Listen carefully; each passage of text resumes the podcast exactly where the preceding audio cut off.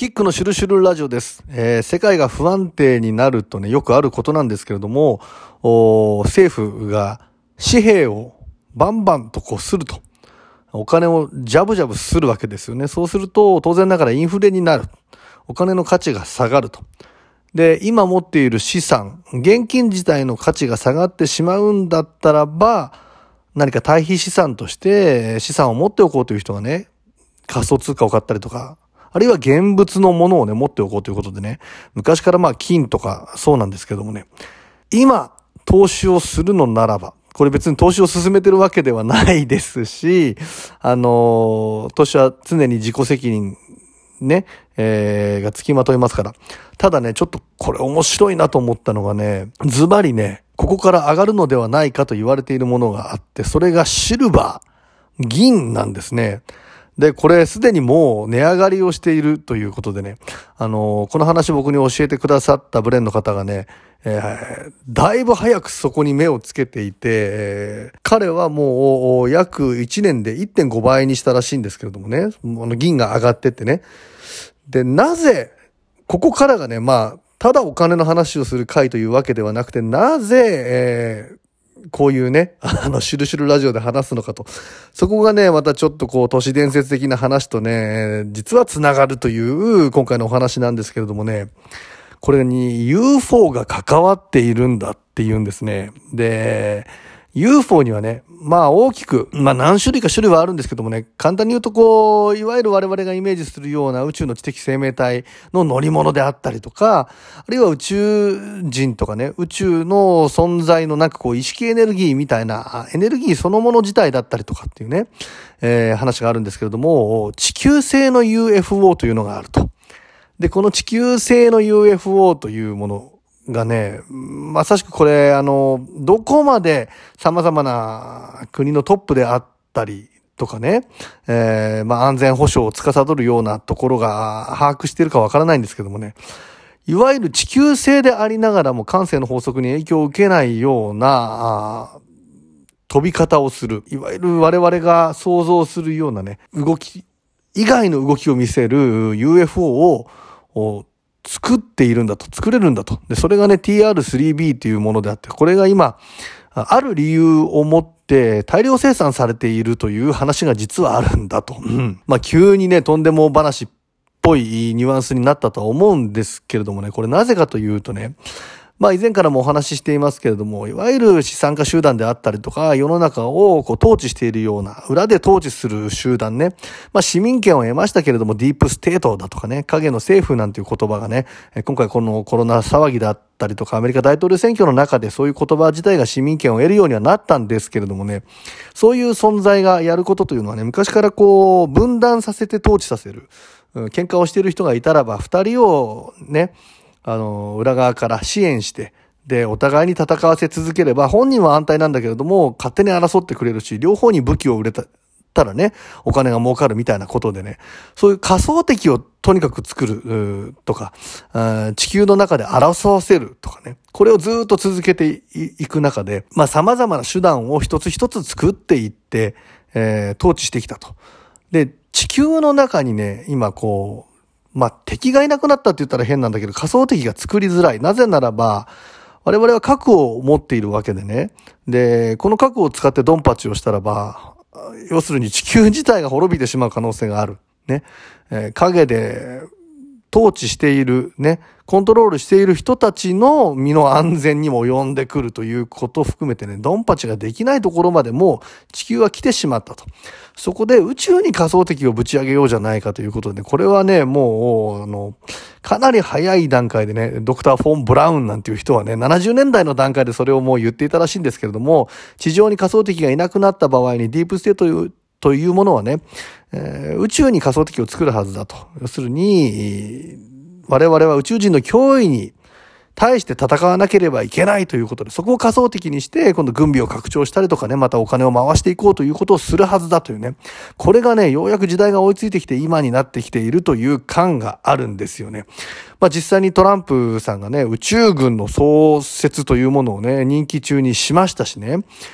人工の UFO を作ることでね、えー UFO を出現させる、ここ、そこ、あちこちに出現させることによって人々がね、やっぱりこれ宇宙の存在っているんだと。で、ただこれが有効的なものであるのか、脅威をもたらすものかわからないということで、そこを仮想的にして、我々は守りを固めようじゃないかと、対策をしようじゃないかという動きをするんだと。この壮大な自作自演のために今 UFO が大量生産されているなんていう話があってね、確かに火球なんかが異常に飛び交っている、うん、目撃されるというね、これ前々から言ってますけれども、これ自体が本当に本物の火球であるのか、今の技術でもうもはや人工的にできるものではないかというところもね、ちょっと考えてしまうんですけれどもね、そういうものをこう、まあ、鳴らしじゃないですけれども、バンバン目撃させる中で UFO もどんどん今後目撃させる。ね、そこに対してさらなる宇宙軍のこのね、あの、力を高めなければいけないみたいなことをやろうとしているんじゃないかと。で、そのための仮想敵を作るためのね、自作自演の UFO を作るのに銀が必要だっていうんですね。ここがね、ちょっと詳しい部分がわかんないんですけれどもね、DR3B とかね、えー、あるいは人工地球性 UFO で感性の法則に影響を受けない動きをするものの UFO を作るのには銀が必要らしいんですね。なので、実は今裏でね、相当シルバーが使われている需要があるというような流れがあって、それで銀のね、価値がね、今後上がっていくんじゃないかという話があると。で、かつね、えー、ここもね、あのー、もうこれはもう世界的に舵を切り始めているし、ニュースで見てる人もいると思うんですけれども、脱炭素社会への切り替えですよね。え地球温暖化というもの、これがね、温暖化というもの自体が嘘なんじゃないか、詐欺なんじゃないかという話も、まあ、あるんですけれどもね、地球が温暖化する、それに対して対処しなければいけない持続可能なクリーンなエネルギーを世界的に作っていこう。世界みんなでやっていこうよ。っていうことですから、当然ながらこれビッグビジネスになるんですよね。